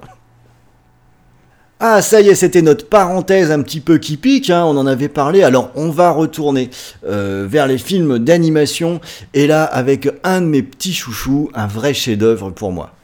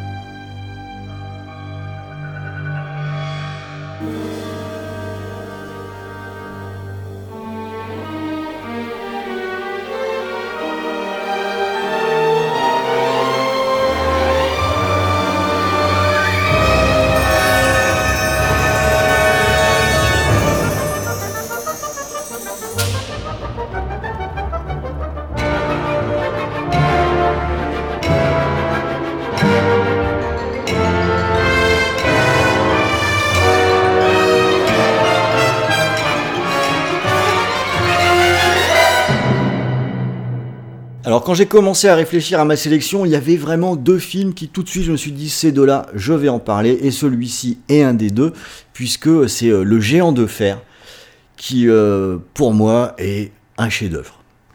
Euh, c'est un film qui est sorti en 99, c'est Brad Bird dont on a parlé un petit peu tout à l'heure hein, qui, qui a fait ce film et c'est vraiment un artiste pour lequel j'ai un respect immense. hein. Euh, rappelons, quand, fort. rappelons quand même que c'est le, le- le type qui a fait le meilleur film de super-héros de tous les temps avec Les Indestructibles. Ouais, et qui a, même avec le 2, qui, est- qui a forcément moins de fraîcheur, mais le 2 euh, nique aussi Mm. tous les films de super-héros qui sont sortis. Ce qui est quand même assez Et il a fait aussi à la poursuite de demain, que je trouve très bien, avec euh, Georges Clooney. Non, mais c'est bon, c'est un sacré type. Et alors bon, pour euh, faire euh, l'histoire rapidement, euh, c'est ça raconte l'histoire d'un d'un gamin qui découvre un, un immense robot dans la forêt et qui devient son ami. Alors que dans le même temps, l'armée rôde et puis il se dit que ça ferait bon bah soit une arme très intéressante, soit que, ce- que c'est une menace. Alors ça se passe en 1957, on est en pleine guerre froide, donc il y a énormément de paranoïa euh, partout. Et euh, finalement, voilà un film qui va, qui va nous raconter, une- qui est juste sur un thème très naïf. hein. C'est une histoire d'amitié. C'est Euh, beau. entre Comme un, voilà, entre un gosse et un géant. c'est ça. Et euh, et il y a plein d'événements contraires. euh, L'armée qui représente finalement un peu bah, la, la folie des hommes veut empêcher ça. Et euh, au-delà des différences, parce que le, le robot, il est, il est énorme, hein, c'est un géant. hein, euh, et ben ce gamin et ce robot, eux, ils s'en foutent. euh, ils sont amis. Alors ça fait très Miss France hein, sur le papier de dire ça, mais j'ai envie de dire, on s'en fout. C'est pur. C'est ça. Quand on regarde le film, c'est juste très pur, c'est beau, c'est émouvant. Euh, et puis, c'est magnifique. Le, dessin est superbe, exactement sur le même thème. C'est-à-dire qu'on a un dessin qui est très pur, lui aussi. J'irais même qu'il y a une certaine épure dans le dessin. C'est pas surchargé. On, garde un style un petit peu euh, passéiste avec le look du robot dont je par- reparlerai dans un, en parlant d'un autre film un petit peu plus tard. Et finalement, je trouve ça très rafraîchissant. Et comme Brad Bird, eh ben, c'est pas un manchot, comme c'est un vrai artiste, on a aussi une mise en scène qui est absolument splendide. On a des plans qui sont à tomber par terre. Euh, et ça donne, euh, bah, c'est ce que j'appelle un chef-d'œuvre à la fin. C'est vraiment un film que j'adore. quoi. Alors la petite mauvaise nouvelle, on l'a un peu évoqué déjà, c'est que c'est aussi un film bah, qui est même pas rentré dans ses frais quand il est sorti. Alors tu te dis, bah, c'est quand même dommage avec euh, quand on a quelque chose d'une telle qualité, mais à la limite, bah, c'est pas grave parce que la réputation du film lui a donné une sacrée durée de vie. Et à mon avis, depuis, c'est bon. Je pense qu'ils se sont rattrapés. Euh, voilà, c'est un film à marquer euh, avec une pierre blanche. Si vous ne l'avez pas vu, Le Géant de Fer, impossible d'être déçu avec ça.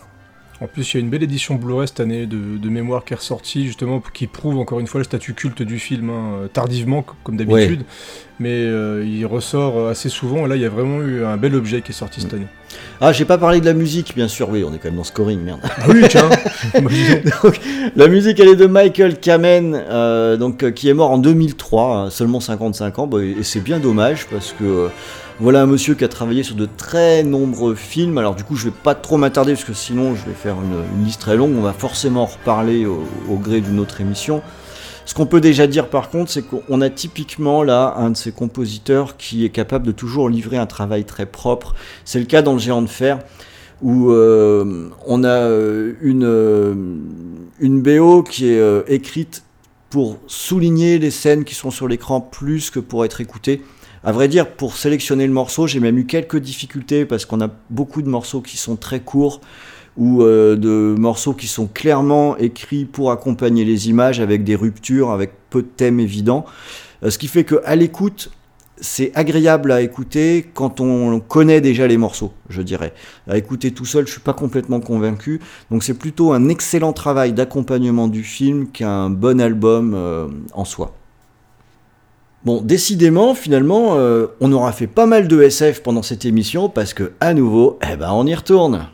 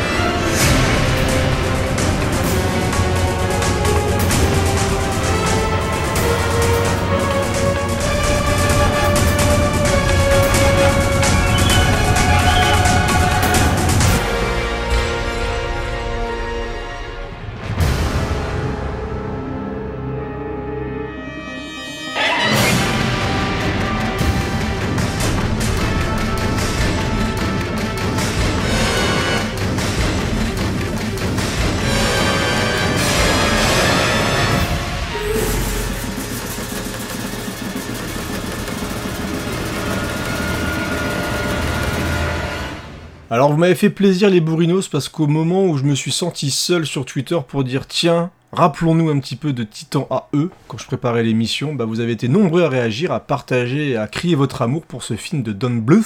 Vous êtes un public formidable. Ouais, vous êtes vraiment vraiment des gens de goût et ça il faut quand même le souligner. Le film est sorti en 2000, il a fait un bid cataclysmique, il a coulé la- le studio d'animation de la Fox, et oui, rien que ça. Et rappelez-vous Don Bluth, Don Bluth, Mm, Todd Booth. Il avait fait Fievel, Mm. que j'aime beaucoup, qui était produit par Steven Spielberg. Je sais pas qui c'est Steven Spielberg, je crois. C'est un, Quelqu'un formidable, je pense. c'est un gars qui a fait un téléfilm, je crois, il y a une époque. Ah, qui a fait un, qui a fait un film que tout le monde a détesté avec euh, des références de d'autres films à l'intérieur. Ah, ouais, Lance ouais. pas un débat comme ça, Ah, non, lance pas de débat. Il avait aussi fait Anastasia et aussi Dragon Slayer, rappelez-vous, le jeu vidéo avec le, le- le- que personne ne pouvait terminer parce que c'était impossible. Oui. Il fallait faire des QTE, mais il fallait limite être devin pour pouvoir le savoir. Et aussi Rocco Rico, qui n'est pas un film porno dans une basse-cour avec Rocco Siffredi, qui est un film qui était plutôt chouette. Donc c'est un, un mec bien, euh, Don Bluth, qui a fait vraiment des, des très belles choses. Et donc on est sur Titan AE, sur un film qui mélange animation traditionnelle et trois dimensions. Parce qu'en 2000, on commençait à se demander, ouais, les films 2D, c'est ringard, c'est ringard, maintenant c'est la 3D, même Disney commence à dire, ouais, allez, ouais, c'est c'est terminé, euh, maintenant on va faire uniquement de la 3D. Et je trouve qu'il le faisait de manière assez élégante. Euh, dire qu'on a vraiment des petites touches 3D, notamment sur quelques décors, dans des vaisseaux, des choses comme ça. Je, je trouve qu'encore maintenant, pour l'avoir vu pourtant en DVD, parce qu'il n'y a pas de Blu-ray, si je dis pas de bêtises, euh, encore maintenant, pour pouvoir en profiter sur des bonnes télés, parce que du coup les couleurs, en le revoyant, sont un Mm. petit peu ternes, etc. Donc on redécouvre pas vraiment le film comme il faut. Mais ça reste un film vraiment euh, très euh, rythmé. Ça dure une heure Ouais. et demie. Ça va à l'essentiel. Euh, Il y a beaucoup de choses qui se passent dans ce film-là qui racontent l'histoire de Kel qui doit retrouver le vaisseau Titan qui doit euh, permettre à la Terre de, de réexister parce qu'ils vont pouvoir recréer une Terre et ils espèrent en tout cas en retrouvant le Titan. Et c'est un film que j'ai vraiment adoré revoir parce que euh, j'avais plus de souvenirs que c'était aussi chouette quoi. Mm. Parce que le, visuellement, moi je trouve que ça passe bien. L'animation traditionnelle est, est vraiment soignée. Il n'y a pas de saccade, c'est pas des vieux plans un peu zarbi où tu sens que c'est pas cheap parce que le film avait quand même coûté assez cher. Il a même pas remboursé la moitié de son budget, je sais pas si tu te rends compte. Oh vache. C'était assez incroyable. Et tu me disais que d'ailleurs qu'à l'époque où tu l'avais vu, tu disais que c'était chouette. Ouais. Et ben les gens se foutaient un peu de ta gueule. Ouais, moi je allé le voir en salle et j'avais trouvé ça super. Et euh, je l'ai- je l'ai revu il y a pas si longtemps que ça. Et euh, ce qui m'a marqué, c'est euh, le. Je pense que c'est un film qui vieillit plutôt bien grâce à son Mm. rythme. Ouais. Il y a, le rythme est très maîtrisé. Tu, tu l'as dit, il se, passe, il se passe beaucoup de choses. Mais euh, il y a une chouette alternance dans des scènes qui sont euh, très spectaculaires. Et je pense qu'elle le reste. Reste Ouais, puis purement, spectaculaire. purement SF en plus, Et avec des, des combats spatiaux, etc. Tu sais, c'est presque Valérian en bien. Titan AE. C'est vrai. J'ai pas vu Valérian, j'ai pas osé voir Valérian. Ouais, moi, moi, en plus, je dis ça, c'est dégueulasse, j'ai pas vu Ouais, Valérian. t'es- t'es- il est méchant. oh. T'aimes pas Luc la main sale Euh, c'est peut-être un peu ça, ouais. Ouais. Bah, Ah, tu mais sais, tu de, ouais, moi depuis Lucie, euh, comment dire Voilà, Lucie. T'as pas, t'as pas pleuré comme Durandal en regardant Lucie euh, Euh, Si, enfin, si, t'as pleuré. Mais Ah si si j'ai pleuré parce que parce qu'en même temps que je le regardais si tu veux je me suis tapé le doigt de pied dans la table basse tu vois et Oh, ça la vache ça fait mal Quel film de merde. On le dira jamais assez. Oh, Lucie, c'est vraiment un pas film déconner, de merde. quoi. Oh, quelle catastrophe. Mais bon, restons dans le bon goût. Euh, parce que ouais voilà Titan AE c'est un film dont on n'entend plus parler du tout hein. c'est à dire que la Fox a dû l'enterrer quelque part un peu avec les jeux Atari euh, de, de E.T. je pense dans le même dans le même endroit je pense dans désert.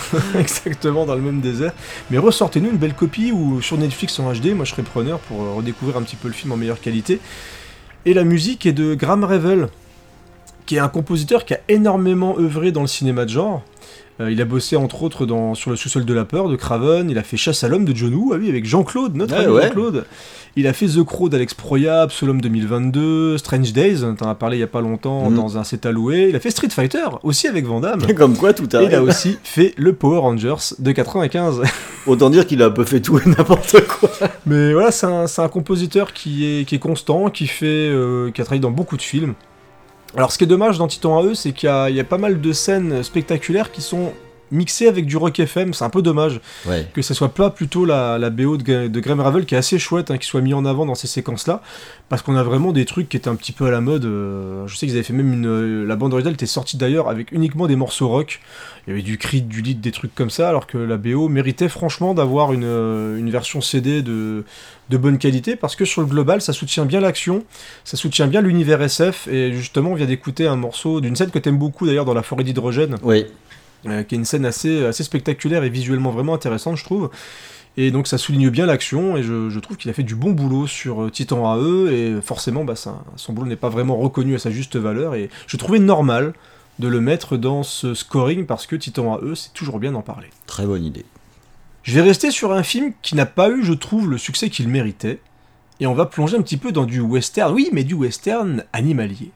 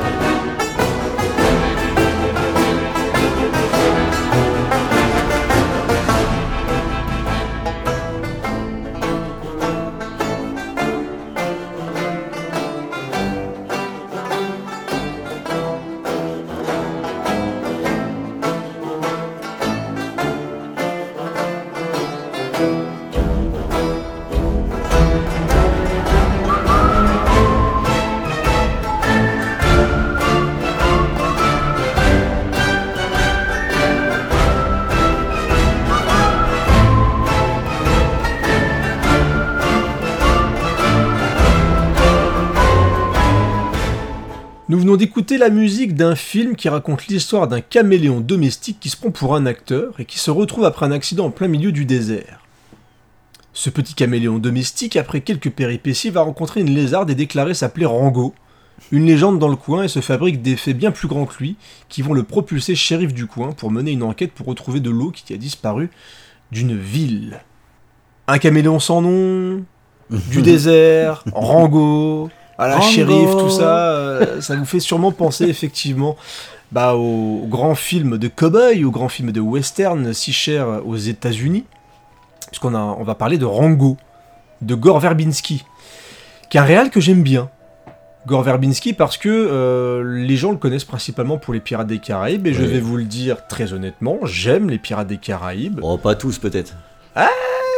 Si, à Si, différentes échelles. hein. Mais alors j'ai pas vu le tout dernier Ouais. Et j'ai même aimé le 4, qui Oh n'était là. pas du tout fait par Gore Verbinski d'ailleurs, Rob Marshall je crois. C'est un peu, c'est un Euh. peu à ça que je pensais quand je disais pas tous. Parce que je, je trouvais que le 4 avait un petit côté aventure euh, un peu plus modeste, même si en fait j'ai découvert après qu'il avait coûté beaucoup plus cher que les autres. Il a dû s'en foutre dans les poches, hein, le Johnny Depp, hein, peut-être peut ailleurs d'ailleurs. Euh, mais Gore Verbinski, je trouve que c'est un mec qui a, techniquement qui est extrêmement doué. Parce qu'on peut dire ce qu'on veut des Pirates des Caraïbes, mais ils ont au moins de la gueule. Ouais, ça a de la gueule. Que ça soit le 1, Mm. le 2 ou le 3. euh, visuellement, il y a vraiment des idées. Il y a un univers visuel qui est très marqué, surtout dans le 3, je trouve, avec les, les pirates euh, asiatiques, des choses comme ça. Je trouve que c'était très beau.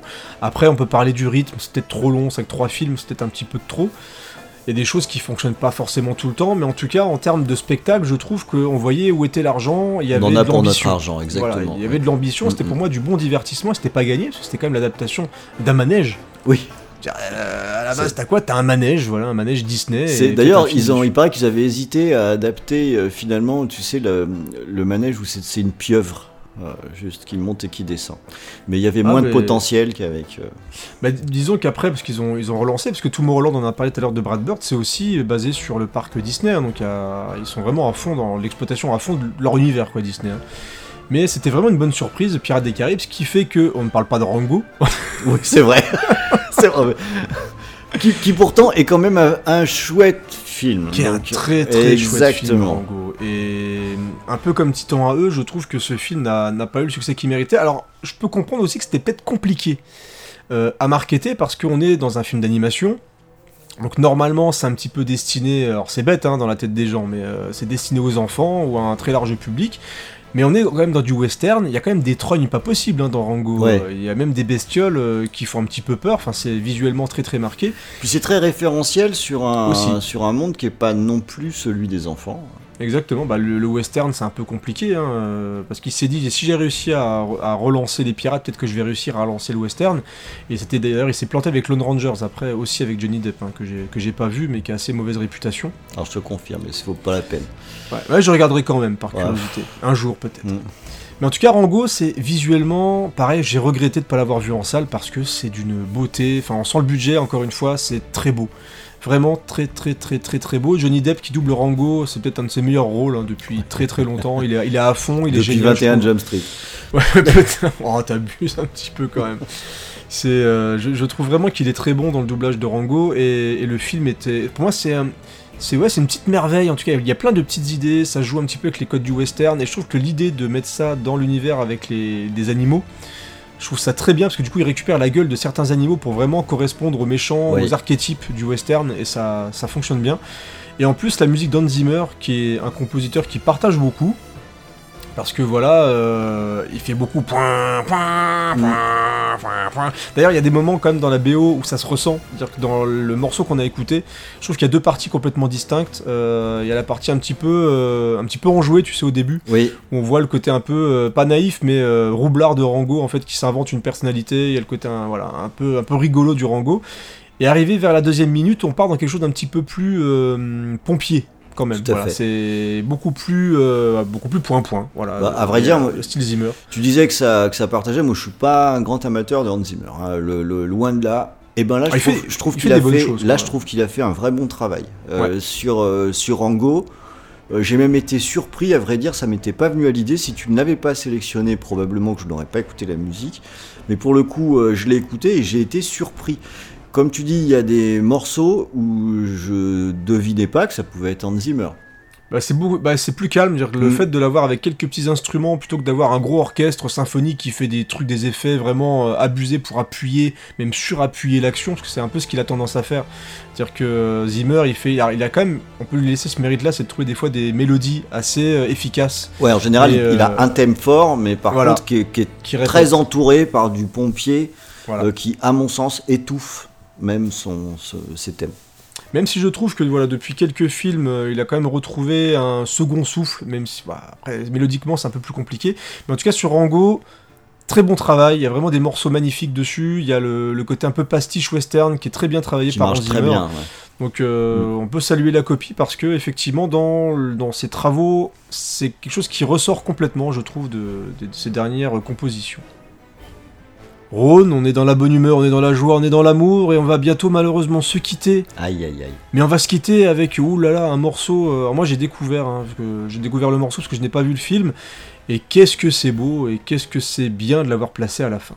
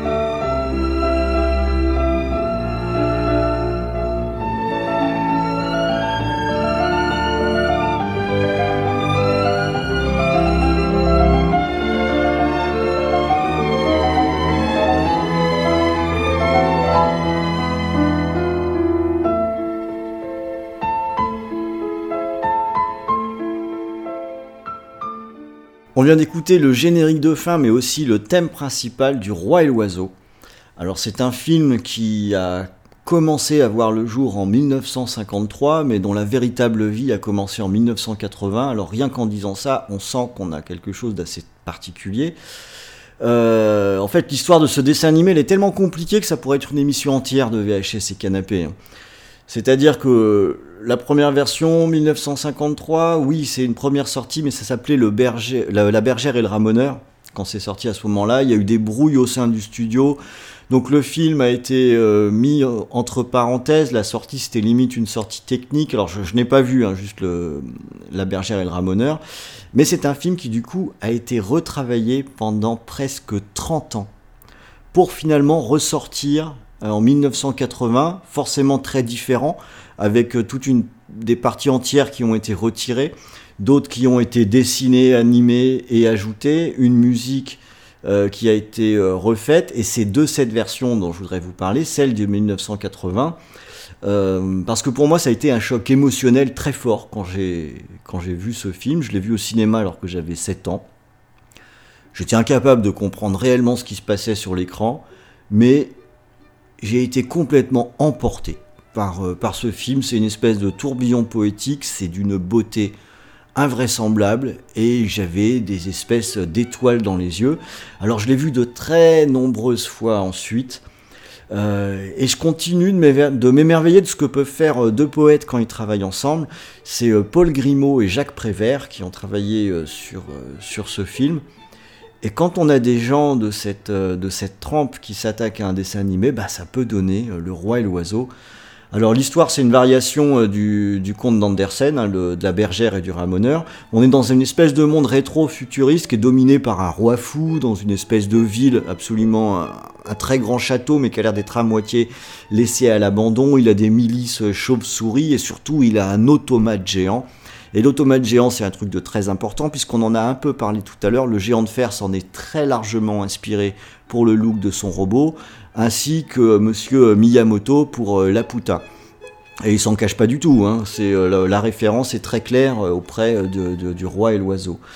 Et dans ce monde-là, bien sûr, le roi fou va être amoureux de la bergère, mais qui, elle, aime le ramoneur, qui lui est un pouilleux, etc. Je vous fais pas un dessin, on est vraiment dans un conte. Et à l'écran, ce qu'on voit, et c'était probablement la volonté de- de ce film, en fait, ce qui est frappant, c'est déjà que ça n'a aucun rapport avec un film euh, Disney, alors qu'on est aussi sur une adaptation de contes, et Disney, Dieu sait s'ils en ont adapté des contes. En fait, ça n'a aucun rapport avec rien. On a, on, a un film ici qui a été euh, donc écrit par Jacques Prévert, et ça se sent, parce qu'on a quelque chose qui est pur du début à la fin.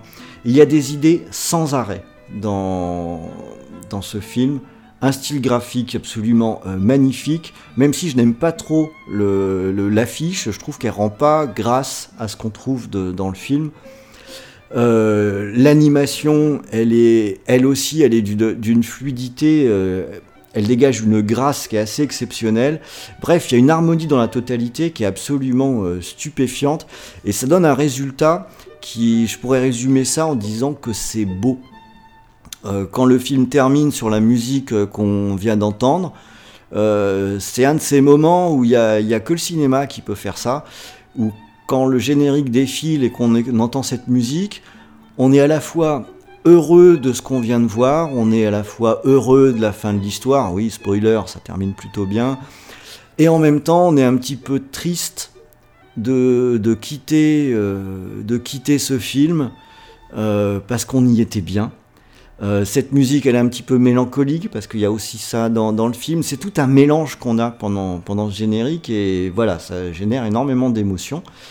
Et vous l'avez entendu avec la musique, ben, cette bande originale, euh, c'est juste une petite merveille, malgré une histoire elle aussi très très compliquée, puisque dans sa première version de La bergère et du ramoneur, euh, il y a une première version faite par Joseph Cosma, mais qui n'a pas beaucoup donné satisfaction.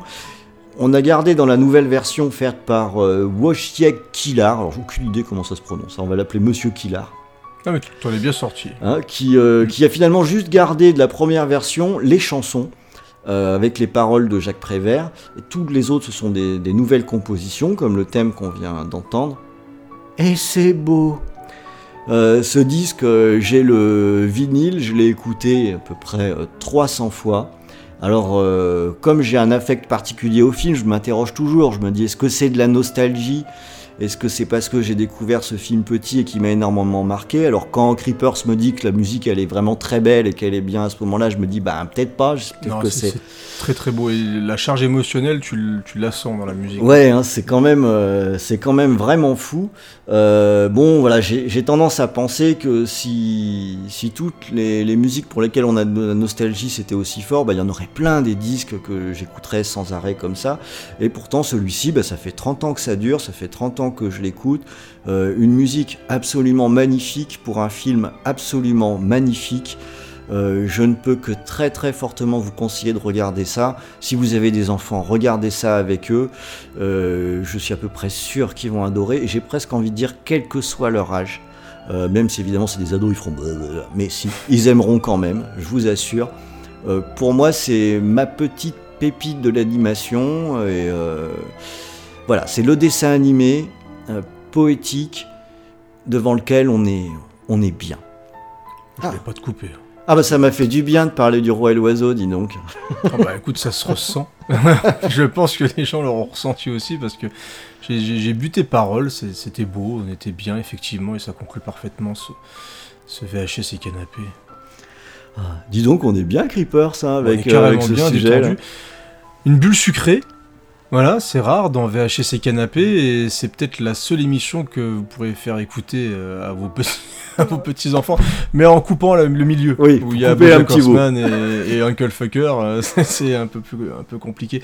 Non, c'est c'était bien et je, je vais même être très honnête, ça m'a fait du bien parce que on, on l'a dit en début de l'émission, c'est un peu tendu. Voilà. En, en ce moment, il y a, y a plein de choses qui vont pas, y a les, les gens ne s'écoutent plus, les gens ne, ne veulent même plus s'écouter de toute façon, parce que peu importe ce qu'on dit, bah, ça, sort, euh, ça rentre par une oreille, ça ressort par l'autre de deux fois, que ça, Mm. vraiment pour montrer qu'on a strictement rien à foutre. Donc cette émission fait du bien parce que bah, c'est une des, des rares... On, on est bien dans VHS Canapé, il y a de l'humour, etc. Mais là, il y avait, en plus de la joie, il y avait, de la bonne humeur, il y avait un petit peu de, peps sucré comme ça, une petite bulle de légèreté, et, ça fait plaisir. Et ben vous savez quoi, les amis, si vous écoutez cette émission euh, avant euh, Noël, avant les fêtes de, fin d'année, bah, j'ai envie de dire, restez sur cette dynamique, profitez un maximum, amusez-vous, bordel. Et puis on va peut-être prendre exemple un peu sur des personnages dont on a parlé pendant cette émission. Moi, j'ai envie qu'on rêve un petit peu. Voilà, qu'on remette un petit peu de pureté, un petit peu de joie là-dedans, et puis finalement, bah, bah, on se sentira peut-être un peu mieux quand même, hein, au final. Bah oui, tout n'est pas si mal, tout n'est pas si noir, les amis. Donc profitez de vos familles, profitez des gens que vous aimez euh, et faites la fête. Voilà, il faut. C'est dans ces moments-là justement où il faut un petit peu retrousser les manches et essayer de se dire que bah ensemble on n'est pas si mal. Donc euh, on vous souhaite de joyeuses fêtes et on se retrouve euh, très bientôt pour de prochaines émissions de scoring. Dormez, dormez, petits oiseaux, petits oiseaux chéris, petits oiseaux chéris. Dormez, dormez, petits oiseaux, petits oiseaux chéris, petits oiseaux chéris. Papa est là qui veille, papa qui veille au grain. Dormez, petite merveille, il fera jour demain.